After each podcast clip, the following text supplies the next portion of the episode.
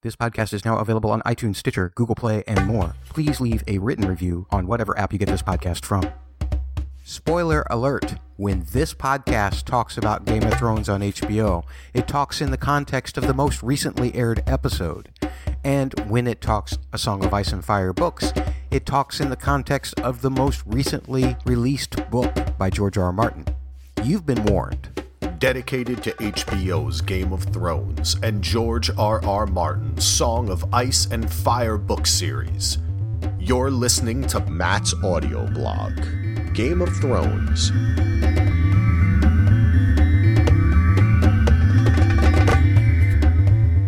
And now, here's your host, Matt Murdock. Welcome back to Game of Thrones, Matt's audio blog, or if you're here for the first time, welcome. If you are here for the first time, you're here for a very special episode. This is the feedback episode where I'm going to share all of our listeners' feedback who submitted anything uh, between the season two feedback podcast and this one. And it's been a little longer than normal because of my health and some other things, school and all of this other stuff backing me up and delaying the podcast here and there. I thank you all who have stuck with me. Thanks so much for hanging in there and being patient. Very much appreciate it. And also thank you very much to everybody who uh, wrote me and expressed concerns about my health. I'm doing just fine now. I'm, I'm back to normal. And this whole next season, season four, will actually be pre recorded. I did them back in July before I got sick again. And so you will have all of those on time without delay. Um, hopefully, I won't have any problem with the internet either. I think we've got everything resolved. No more excuses, Matt. No more excuses. My name is Matt Murdock. I am from mattsaudioblog.com. That's M-A-T-T-S audioblog.com. It's where you can find all things regarding this podcast. You can find contact information. You can find all of the back episodes. You can find podcast app links. And this is the episode where I read the reviews that you may have left on podcast apps that allow for reviews. I would encourage all of you to please leave me a review if you're listening, if you're listening on an app that allows it. I do realize that uh, some apps just simply don't allow it, and I'm perfectly cool with that. I know there's nothing you can do about that. Uh, but if you are listening through, say, like a Stitcher or an iTunes or some other app that allows you to leave a written review, that's what gets me noticeable. That's what grows our audience and will make our feedback podcasts even bigger because more people will feel like they want to submit to call me out for something stupid that I said, or maybe to agree with something that I said in the rare occasion that that happens. Uh, sometimes I say something smart here on this podcast. Most of the time I'm just entertaining you with my own dumb thoughts about the show of Game of Thrones or the books by uh, George R. R. Martin. So there is that. And if you want to get in on the next feedback podcast, since these podcasts were pre recorded, you're going to hear the wrong date. So I want to give you the right date. The next time we'll have a feedback podcast is shortly after October 24th. October 24th will be your deadline for anything season four, or if you think that there's stuff from seasons further back, feel free to send any of that as well, or even for seasons in the future or of this podcast anyway. I mean, there's only one season left of this show. So, uh, you know, don't spoil me on season eight. If you have insider knowledge, I really would appreciate if you didn't do that. On the other hand, uh, I do will accept any feedback regarding anything as long as it kind of relates to the material that we're talking about in the current with all that said, I don't suppose there's really all of that much else to tell you, except that it's time to get into reading the reviews that you all gave me. That's next.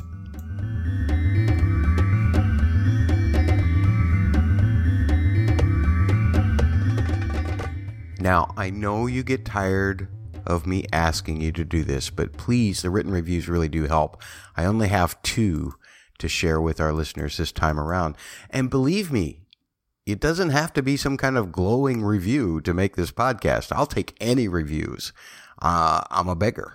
I'll take any reviews. And in fact, I'll even say that in order for me to have a growth mindset, I must learn to embrace criticism. So please feel free to criticize anything you don't like about this podcast. Let the people know what you do like or what you don't like about this podcast. That's what helps me stay noticeable and it helps you get whatever off your chest that you've been holding back for a while when you just want to, you know, you wish you could find me in a dark alley and just punch me in the face because of something I said. Or maybe, you know, you want to pat me on the back because of something I said in, say, a, a regular, very well lit street corner rather than beat me up. I've made enough jokes about beating me up, I guess. Uh, let's get into this. I have one iTunes review, uh, pardon me, Apple Podcasts review. Uh, this one was actually from the Canadian store. Uh, it is from Clara V. Clara with a K and the letter V. It was left on July 28th. Five stars. Great podcast with excellent Game of Thrones music analysis. I've just learned that Matt Murdock was back in the podcast world. I had listened to Podcast Winterfell and was sad when Matt had left that show. I especially appreciated his quote, Clef Notes segment. Guess what? He couldn't stay away for too long. For our greatest pleasure. And I'm totally spoiled because he is doing a Clef Notes for each episode, an analysis of the music of Game of Thrones. This is unique. You won't find something like this in tons of podcasts that are out there about Game of Thrones. Another important thing. Matt is doing it freely out of pure desire to share and out of his love for his two favorite subjects, Game of Thrones and music. You won't hear about the Patreon or other types of money asking. It makes a nice change from many podcasts these days. What a pleasure to have you back, Matt. Uh, Thank you, Clara V, for that review. And folks, as you heard, this is from the Canadian store. So there's a chance with the international reviews that I may have missed one. If I did, please send an email to mattsaudioblog at gmail.com. That's M-A-T-T-S audioblog at gmail.com and say, Hey, look, I left this review like two months ago. Why haven't you found it?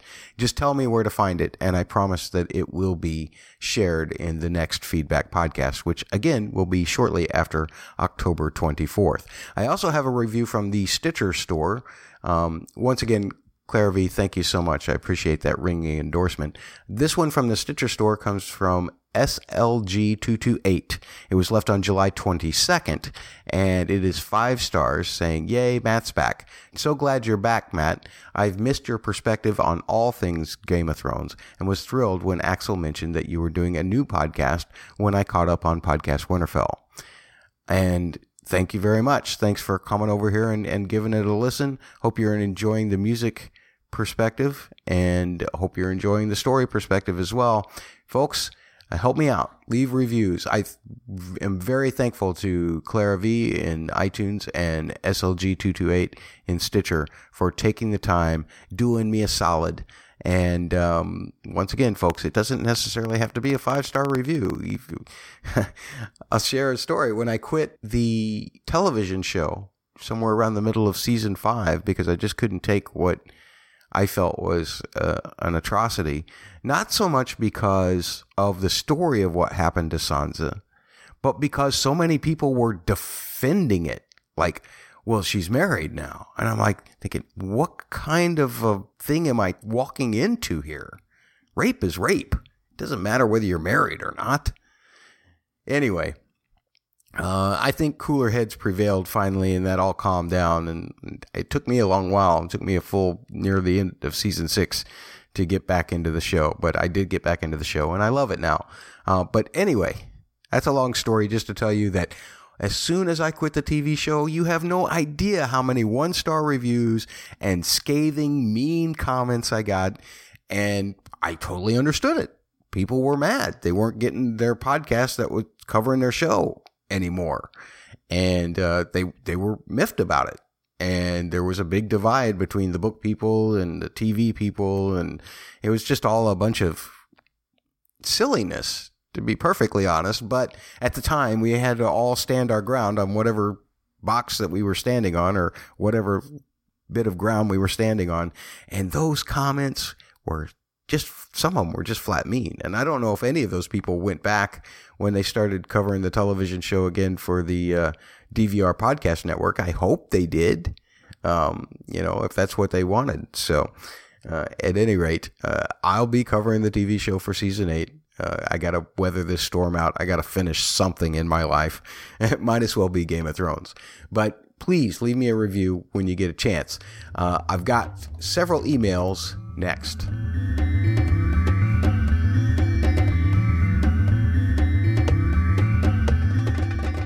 So, as a disclaimer, uh, I've realized that I have a lot of disfluencies when I speak, and even worse, I am a terrible aloud reader.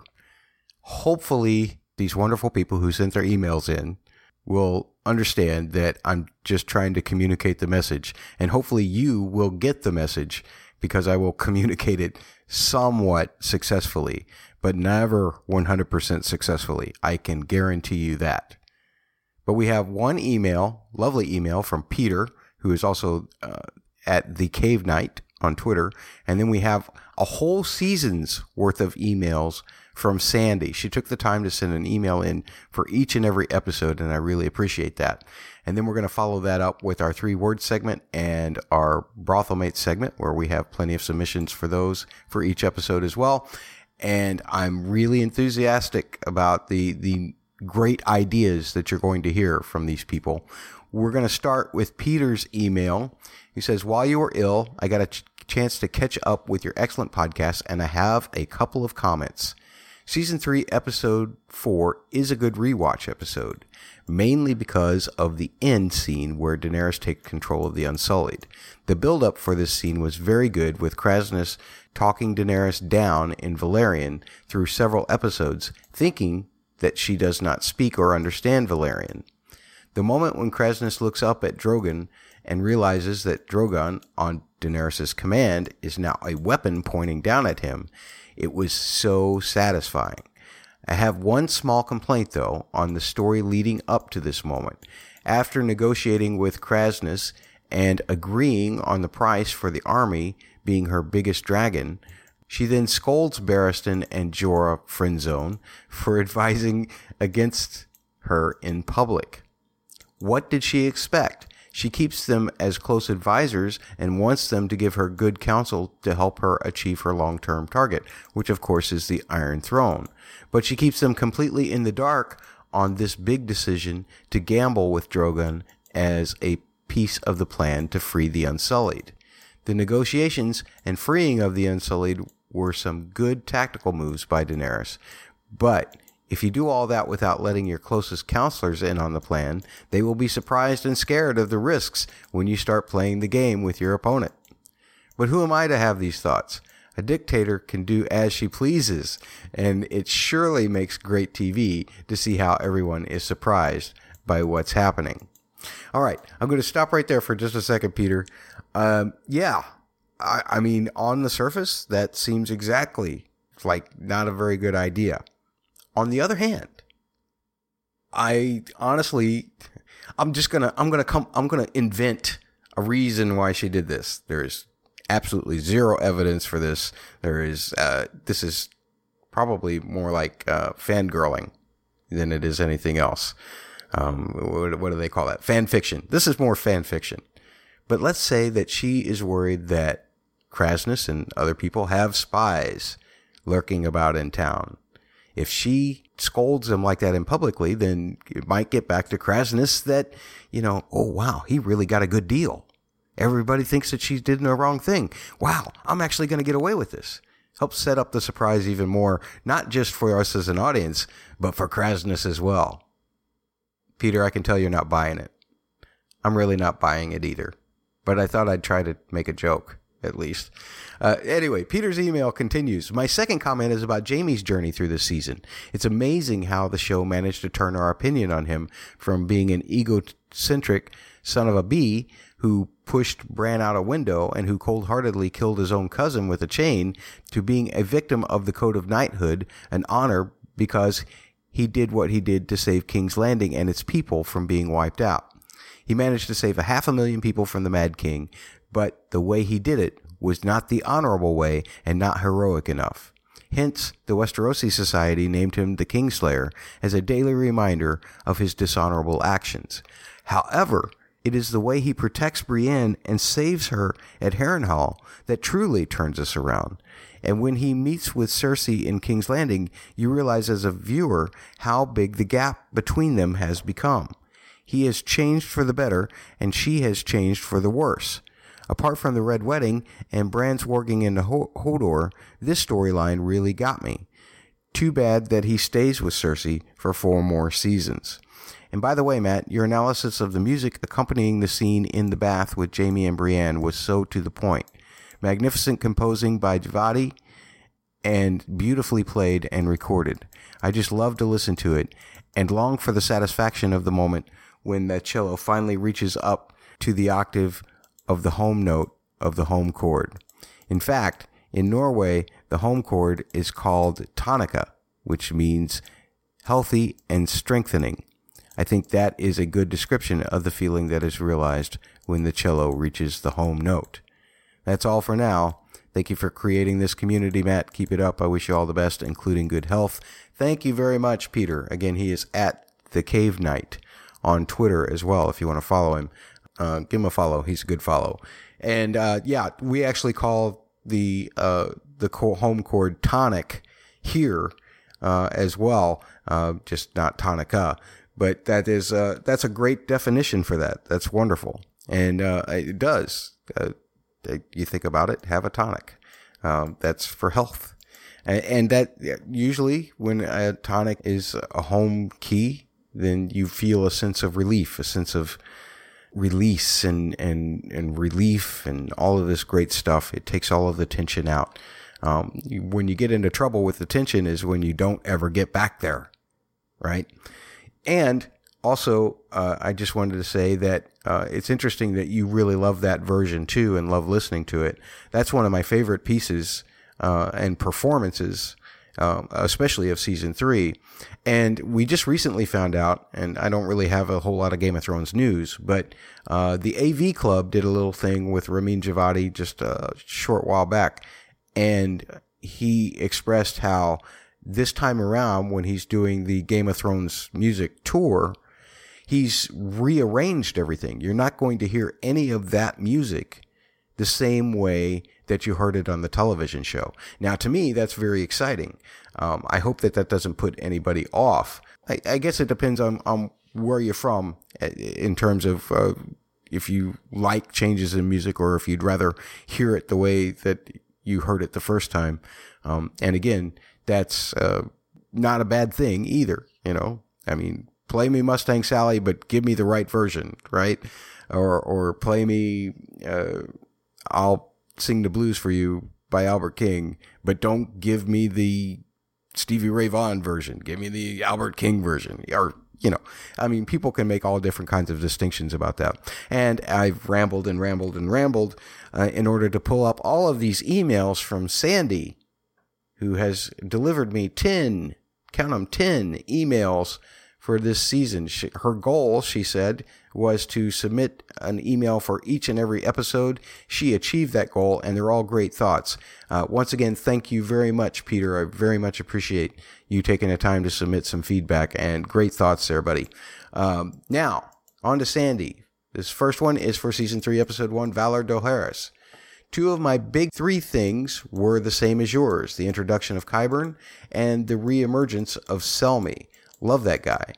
But the way that Tywin so horribly demoralized Tyrion really struck me hard this time and put that scene on my list. Peter's facial acting was phenomenal and totally broke my heart. Unknowingly, Tywin put another nail in his own coffin.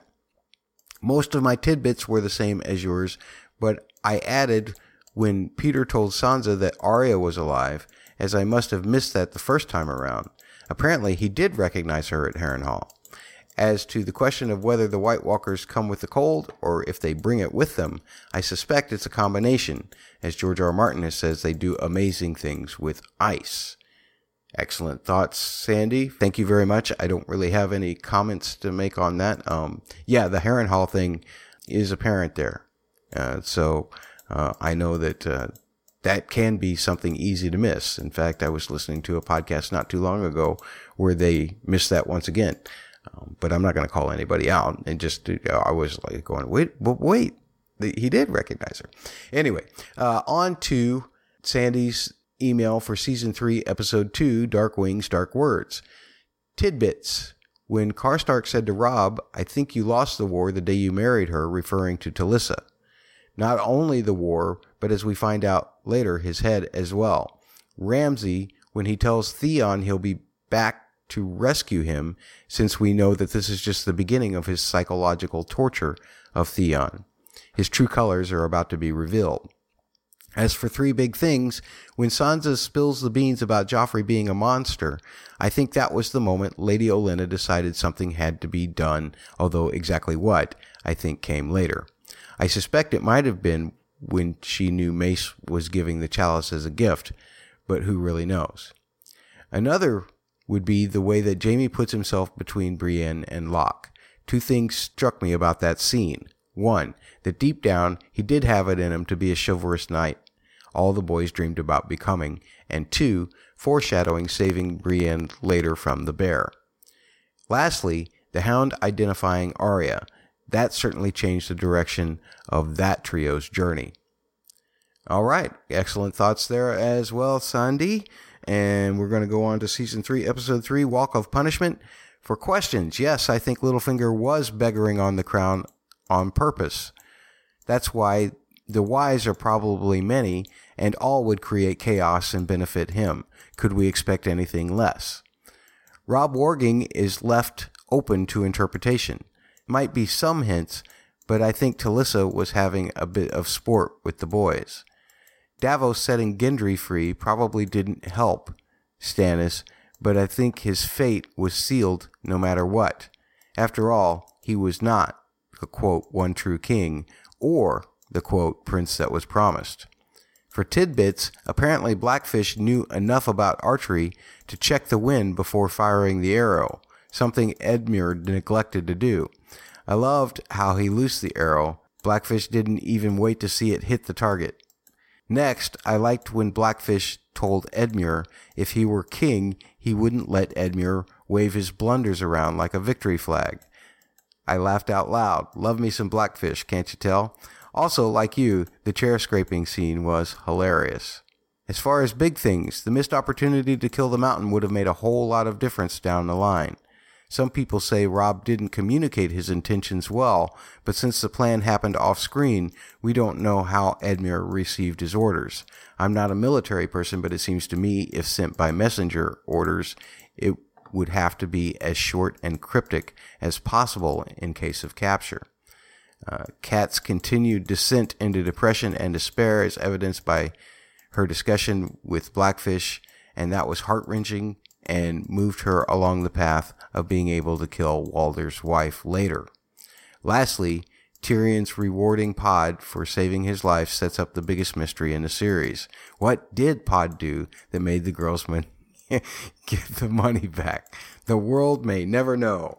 Yeah, I don't imagine the world is going to ever know, Sandy. But uh, yes, those that's unanswered questions. We want answers to our questions. What about that question? Uh, I mean, I'm really not all that interested, to be perfectly honest. But I, I do like your hint of sarcasm there.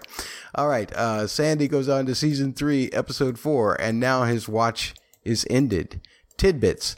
Theon's disclosure to Ramsay concerning his identity issues surely gives Ramsay insight in how to better torture him in the future.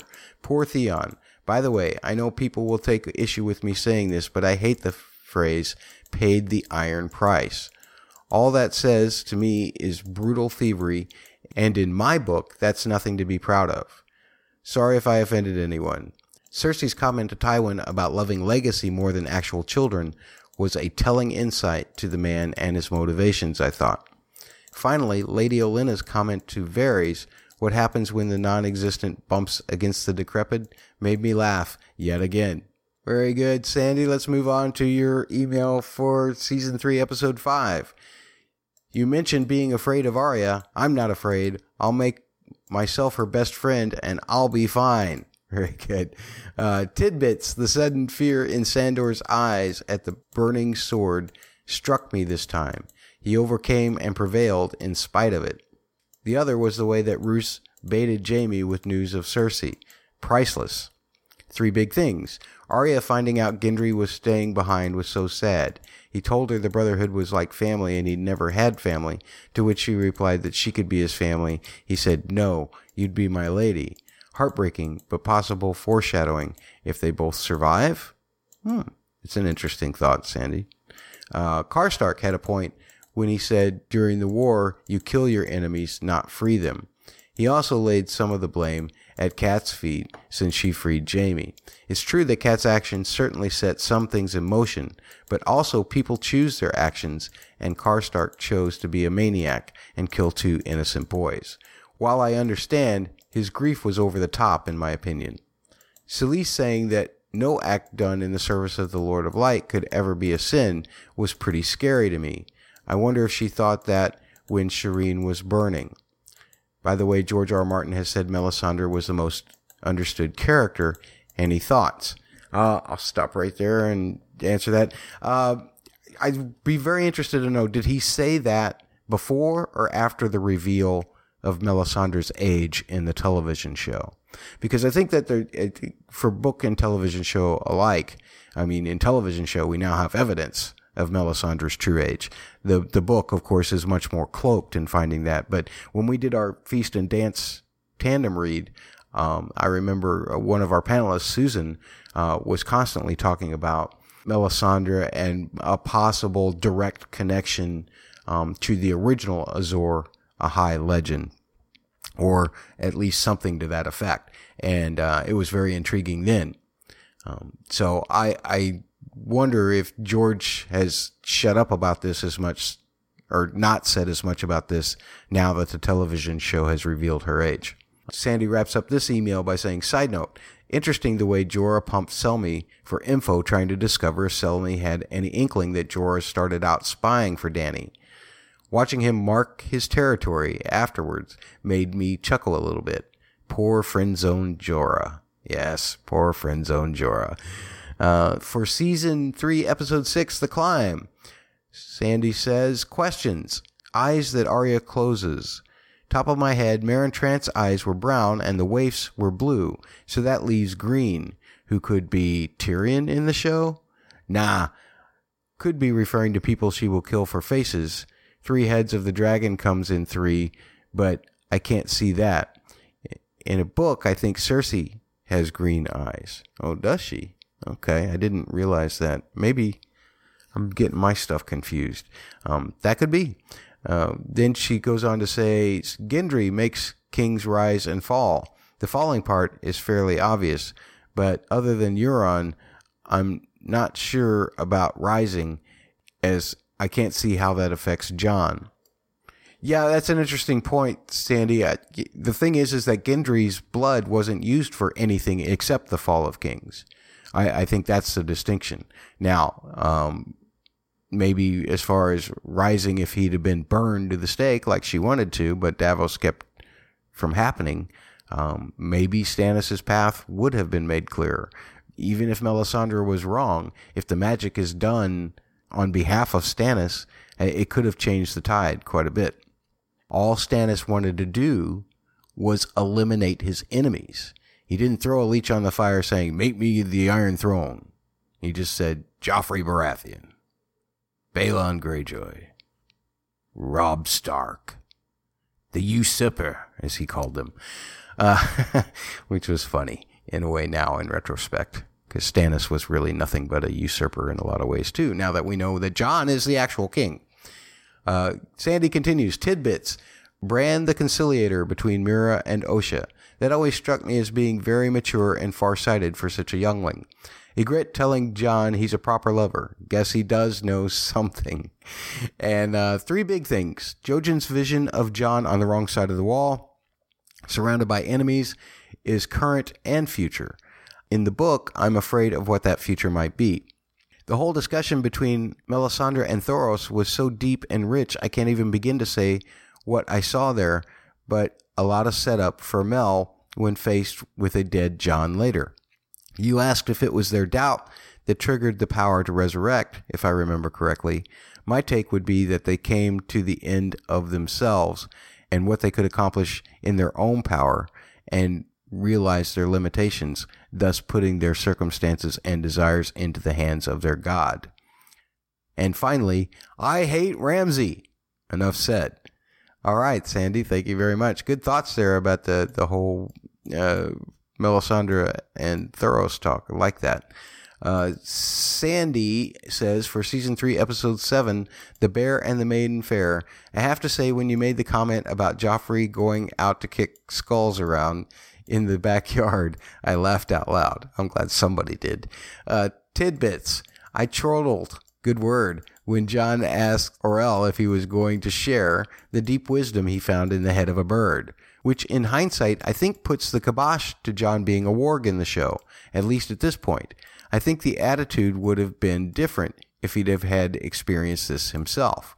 But I do think Orell gave some insight into the free folk mindset. Also, concerning Orell, how he showed his jealous side to Ygritte. That conversation got serious quickly. Three big things. Joffrey's concern over the dragons was legitimate and will definitely play a role in the future. But I think more was at play here. Joffrey's nervousness seemed to border on fear, and I don't think the dragons were the reason. I wonder if he was concerned about how much power his grandfather was going to A, take from him, or B, exercise over him. When Jaime said he owed Brienne a debt, and she said if he kept the promise to return the Stark girls, he should consider the debt paid, was a big deal in my book. It showed another level of belief in Jaime that really struck home with him. Finally, when Jon told Ygritte, if you attack Castle Black, you'll die, meaning the wildling army, but foreshadows her specifically. It was a gut punch, so very sad. If we die, we die, but first we live. Uh, good email there, Sandy. Let's move on to season three, episode eight Second Sons. Your reference to Bran being a big book was pretty funny, I thought. Like you, I don't ascribe to the Bran the Almighty theories, mostly because I don't think George could write something that unbalanced. I also don't think Bran was whispering in the Mad King's ear to drive him crazy for reasons. I won't go into it here for time constraint reasons. Concerning Bran and Winterfell, I don't think he wants to be the Lord. I think that's so far down in the list of priorities to be nearly non existent in his mind. Tidbits Sandor telling Arya about saving her sister seemed like it planted the seeds of doubt in her mind concerning the hound and who he really is. His comment about F. Joffrey and F. the Queen further that along. Joffrey and his shenanigans at the wedding and feast afterwards just show how much of a stupid little boy he is. Makes me so mad, I won't say any more. Shh. Bubba from the Joffrey of podcast might be listening. Don't make him uh, straighten you as an unstraightener. That's that's a, that's a terrible process. It's happened to me before. I've been straightened before, and uh, they don't make it pleasant. Him and Catfish are not friendly when they when they straighten you out. It's not good. Don't be an unstraightener. Just kidding. Uh, finally, Olenna's discussion of the future family tree was pretty funny. Love that woman. Yeah, that was good. Uh, three big things. Daario's philosophical differences with the captains led to some good things for Dany, cause some quote stress relief for her, and some discomfiture for Sir Friendzone. His appearance did have a great effect on Dany's plotline. Also, concerning this Daario, even though I liked him, he was far too pretty for that role, just my opinion. Next, Davos's reading really saves the bacon later and leads Stannis to an epiphany which greatly affects the story. And finally, Tyrion threatening Joffrey at the feast only adds fuel to the fire of his culpability later at Joffrey's death. Agreed with that. Agreed with that. Moving on to season three, episode nine, The Rains of Castamere. An email from Sandy. Difficult episode to watch, especially when you know how it's going to end. Man, all three seasons have been difficult for me to watch Robb because I know how it's going to end. Um, but moving on to tidbits. Walder Frey has so many progeny he can't remember their names. I think it was a grave error for Robb to bring Talisa, partly because of what happens to her, but also it's like rubbing Walder's nose in it, although at that point the die had already been cast. Sandor relenting and not killing the cart driver because Arya begged him not to was great. When the man stirred, Arya picked up a chunk of wood, knocked him out again, and then walked away. The look on Sandor's face was priceless. I love that too because this is like the one last act of humanity that Arya really kind of has. She, I guess, she kind of bonds with the gal from the theater, but I don't know. You know, Arya, Arya's, uh, of course, during this episode, this is what turns the tide. Uh, very dark place that Arya goes to from here on out. Uh, moving on, Jon clanking his sword on a stone to warn the horse breeder the wildlings were coming was great, but the end result not so much. The man still died in the end, and Jon was found to still be a crow. The look on Ygritte's face as he rode away showed just how devastated she was. The look on the Blackfish's face when that woman flirted with him was hilarious. Lastly, Sam's history lesson to Gilly about the Night Fort was endearing. I wonder if that planted the seed for her desire to learn to read. But I loved the smile on Sam's face when she called him a wizard. Yes, I love the wizard reference too because he always wanted to be a wizard. That's what he told us in the very first season. And here's the one person that he really likes, and she's calling him a wizard. That's fantastic. Very good. Um, three big things. I thought Arya and Sandor's conversation about fear was telling for both of them. It also showed a depth of understanding from Sandor that I really liked, and also how observant Arya was. She really set him back on his heels a couple of times, which I found gratifying. I think most of us want to believe that there is more to Sandor than for him to just be a brutal killer with no feelings. Bran's first consciousness warging into Hodor and then the wolves was very significant and drives home the point of how special he is, and it sets the stage for a very sad event in the future for Hodor and for us all. Bran sending Rickon and Osha to Last Hearth has tragic results as well. Heartbreaking. As far as the questions, I'm very intrigued about your theory that this first warging into Hodor made the quote connection between the two that allowed the hold the door incident to take place. It did seem to me that when I watched the scene that Bran was a conduit of sorts. It's kind of difficult to explain, but I think it was because he was hearing Meera's voice throughout the whole ordeal, plus the fact that Bran in the past did not have the look of someone warging. That gave me the idea in the first place. Plus, the original Three Eyed Crow's comment that the quote, ink is dry seems to indicate what you're saying, that this is a deterministic universe. As to the direwolves, I'm not sure, but with the ravens, it did seem to me that Bran was warging one and then another, as all the birds did not seem to be white at the same time. Concerning the length of time a person can be in another animal before they get lost in the animal, I'm not really sure, but I suspect it's a fairly short amount of time, as the th- old three-eyed crow would have not let Bran stay anywhere for very long. It's very ambiguous, and I think it's meant to be that way. Uh, good thoughts on that, Sandy? Yeah, I think it is meant to be ambiguous as well. As ambiguous as to drive one crazy with questions about it, or at least drive me crazy with questions about it. Now, uh, Sandy's final email was for season three, episode 10. Mhysa tidbits. Sandor grabbing up a Frey standard to get them through the fighting without confrontation was very clever, I thought. I agree with that. Um, the ladies giggling at the appearance of Pod was pretty cute. His fame spreads. Laugh out loud.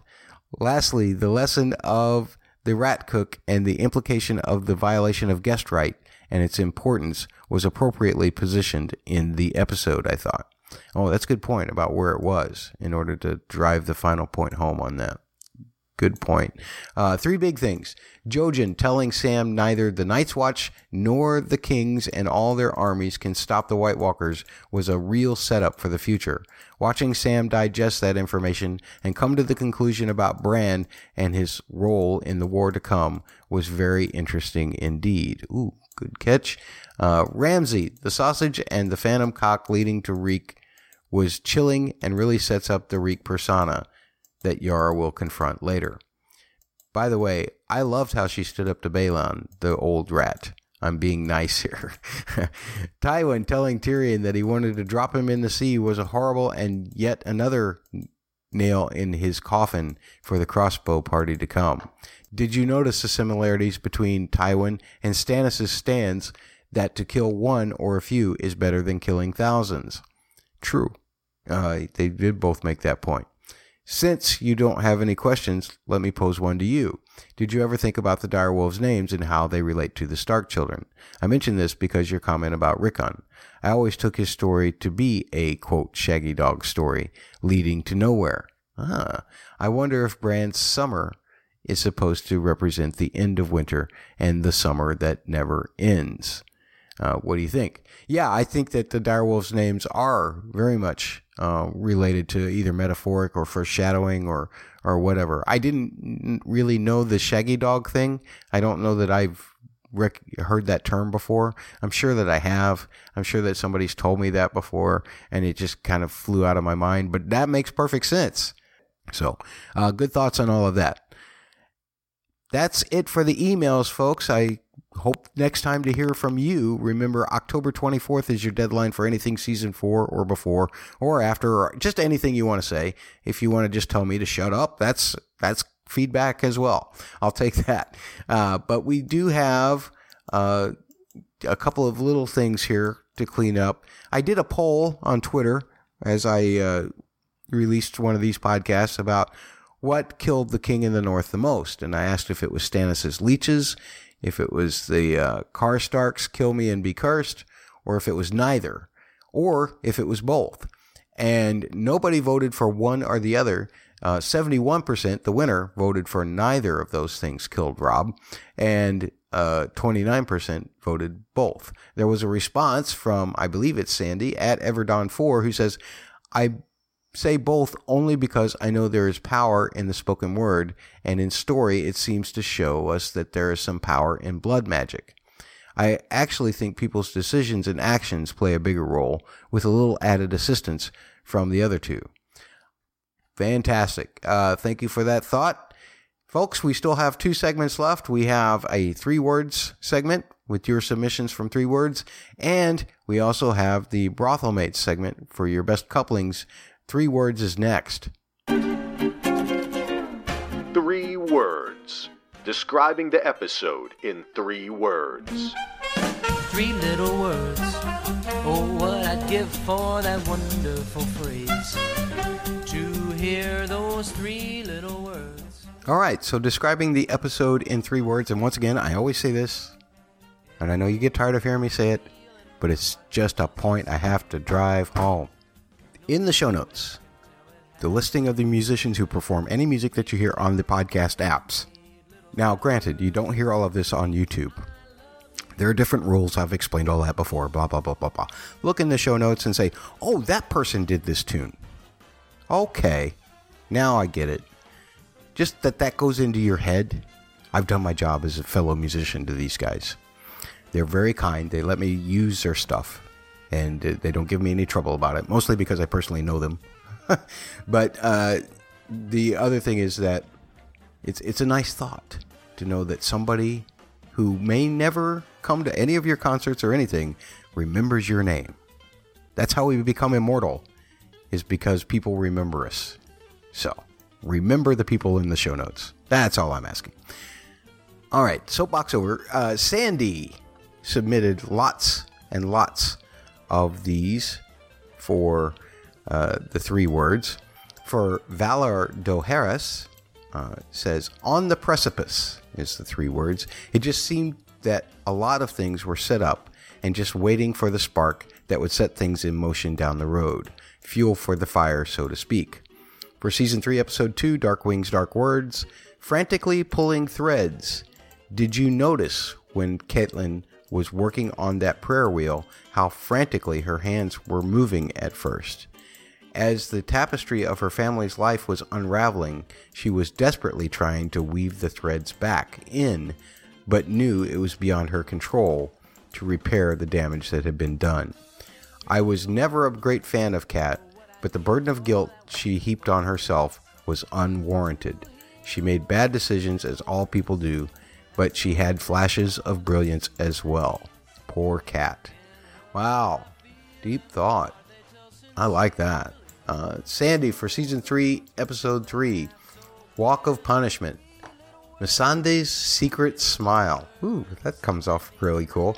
Uh, it was so endearing and gave us a glimpse into the relationship that would develop between these two women. Yes. Uh, Sandy on season three, episode four, and now his watch is ended. I labored over this one between quote revenge and patience and quote lessons in influence. I still can't make up my mind, so I'll have both, please.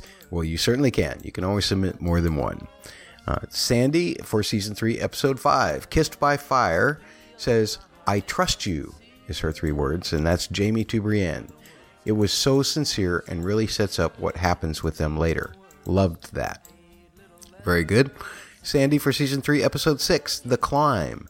Big Fat Liars. Ramsay, the phrase, and Loras when he told Sansa he was happy about their engagement. Yep, that's true. It's all true. Sandy, season 3, episode 7 The Bear and the Maiden Fair.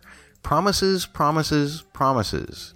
I wanted to put promises to keep, but so few of them actually get kept. Robb and Talisa had the promise of a future. Tyrion promises Shae a good life. Jaime promises to see the Stark girl safely home, and on it goes. One promise gets to be kept, though. Dany promises no mercy. Oh boy, that's true. Uh, Sandy for season three, episode eight, Second Sons. Sound the alarm. Cersei sounds it loudly to Margaery during their conversation. Then later, the ravens for Sam and Gilly. I couldn't really see their eyes to tell if they were being warged, but it definitely felt like it was a nod to Cold Hands. Sandy for season 3, episode 9 The Rains of Castamere. Red, red wine. The Red Wedding has been discussed so much that I doubt I could add much to it. I remember when I first watched it, I hoped the Starks had dodged a bullet. But a big fat knot. So tragic for everyone, a possible future drowned and lost forever, swept away in a river of red. So tragic, so very sad. Very, very true. Yeah, I was able to watch this episode with the proper sadness this time around because for me, the first time around, it was such a shock that I don't think I felt anything for a little while. In fact, I didn't really even want to do the fan call in show for Podcast Winterfell after that happened. I was kind of like, oh gosh, I don't know if I even want to talk about this. I'm just, I don't understand what's going on. um, finally, Sandy for season three, episode 10 Mhysa. Winter is coming. From Sam and Bran to Maester Aemon and the 44 Ravens to Davos and Stannis, I can't get the phrase and its implications out of my mind. Very good, Sandy. And folks, Next time around, submit your own. Be part of this great montage of music and three words things. Um, maybe that's not your thing. Maybe you don't want to try to describe the episode in three words. Maybe you'd rather just come up with the best coupling of each episode. And that's coming up next in a segment we call Brothel Mates.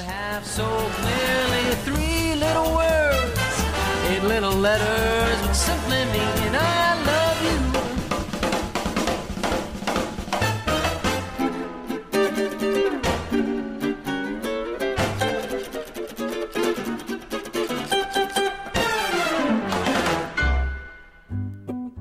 brothel mates of the episode, the best couplings of the episode. L is for the way you look at me. O is for the only one I see. V is very, very extraordinary. E is even more than anyone that you adore can love brothel mates of the episode do not have to be just two people. It can be whatever you want it to be a person and a concept, a person and an object. And we have some submissions once again from Sandy for season three, episode one, Valar Dohaeris. I had two this time, Sandy says. Ghost and Sam. That cold opening had me on the edge of my seat as if I had never seen it before. And Tormund and the Chicken Apparently, chicken does not only do a body good, but it can also be used as a flirtation device. Oh, I know people will throw rocks at me for saying this, but I must be brave. I would honestly rather see a chicken eating contest between Tormund and Sandor than the Clegane Bowl. Ducks and runs for cover. Uh, very good, Sandy. Season 3, Episode 2, Dark Wings Dark Words. Cindy says Jaime and Brienne because they're awesome together and they make me smile. Very good. For Season 3, Episode 3, Walk of Punishment. Arya and Wolfbread. I just thought it was sweet and her way of letting Hot Pie know his effort was appreciated. Also, maybe symbolic as her wolf roots sustain and nourish her throughout her arc. Season 3, Episode 4. And now his watch is ended. Sansa and Hope. Ooh, I like that. Uh, even though it didn't come to fruition, it was so precious to see that look on her face. It truly touched my heart. Oh, Sansa always touches my heart. She's she's the person that I will always draw a line in the sand on. Uh, Sandy for season three, episode five, Kiss by Fire. Shireen and Davos. Ooh, this is a good one. When she told him it didn't matter to her if he was a traitor and started teaching him to read, it was so sweet and heartwarming, it made me feel good all over. That girl understands loyalty and shows her good judgment in character. Yeah, unlike dad and mom. I mean, mom had regrets when it was too late, but man, uh, wonder where she got it from. There's a thought. Um, season 3, episode 6, The Climb. Varys and Littlefinger. Varys' motivations stood out in such stark contrast to Petyr's this time. It was almost the difference between light and dark for me. Petyr's discourse was so dark and sinister, and I felt it gave a shudderingly grim insight into one of the most corrupt souls in the whole series. Ooh, that's a great way to put it. What an indictment there, Sandy. Uh, one of the darkest souls in the whole series, and he didn't even make it out of season seven. Uh, Sandy, for season 3, episode 8, says Second Sons. I chose the White Walker and the Obsidian Dagger. Showing what Obsidian does to White Walkers is important. Plus, it looked cool to see him shattered to, into pieces. Laugh out loud. Just like someone who's truly in love does. Uh, Sandy, for season 3, episode 9, The rains of Castamere. For me, it has to be Arya and Sandor. Their conversations were so meaningful, from revealing a depth to Sandor's character to insight into Arya's perceptiveness and observation skills, and also, I think, some foreshadowing of the darkness her path would ultimately take. Very good, Sandy. And finally, for season 3, episode 10, Sandy says, Arya and innocence forever lost. I think that says it all. Well, that's true. Once you kill, you can't exactly take it back. Well, let's face it, though. Arya did that in season 1. She's no stranger to blood at all. Folks, that does it for the brothel mates. And I'll be back with some uh, closing thoughts. Like I said, I don't really have any news this time around. Um, but remember, you can always submit. You can send emails to mattsaudioblog at gmail.com. That's M-A-T-T-S audioblog at gmail.com. Or you can tweet to Matt's G-O-T blog on Twitter. That's M-A-T-T-S G-O-T blog on Twitter. And I'll be back with some closing thoughts, like I just said uh, three or four sentences ago, in a moment. Take my heart and please don't break it. Love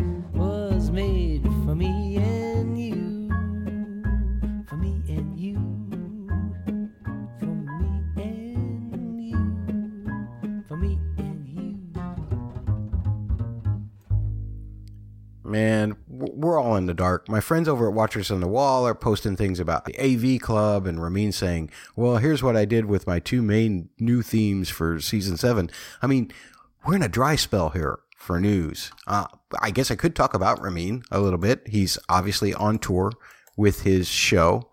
Uh, as I mentioned earlier, he said in that AV Club uh, little demonstration that uh, the orchestrations, the arrangements for all of the music, the themes that we know and love, the themes that we're getting to know on this show, they're going to be new arrangements. Won't necessarily be the way you heard them on a television show.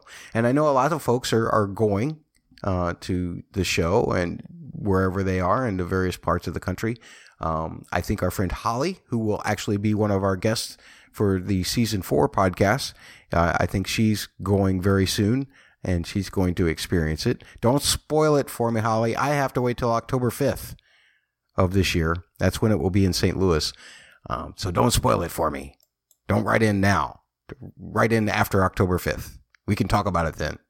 We start season four. Speaking of season four, we start season four this coming Thursday. Everything will be on the regular. I promise you. I know that I've messed with your heads saying, oh, here comes the podcast. Oh, wait, here doesn't come the podcast. Oh, wait, it's my birthday, blah, blah, blah. And oh, and thank you all for the birthday wishes too. I really appreciate that. I am now in my last year of my 40s. Well, technically, I've lived 49 years. I'm in my 50th year. So, uh, I will continue to become more and more of an old curmudgeon, and you will get to experience it right here on this podcast as you hear me uh, start to yell, Get off my lawn, more and more and more.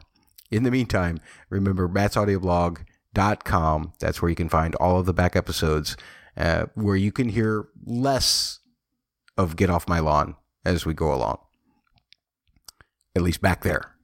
When we go from here, probably a little more. Well, actually, season four, since I pre recorded it all, you may actually hear less Get Off My Lawn. I'm going to shut up. See you next time. Bye.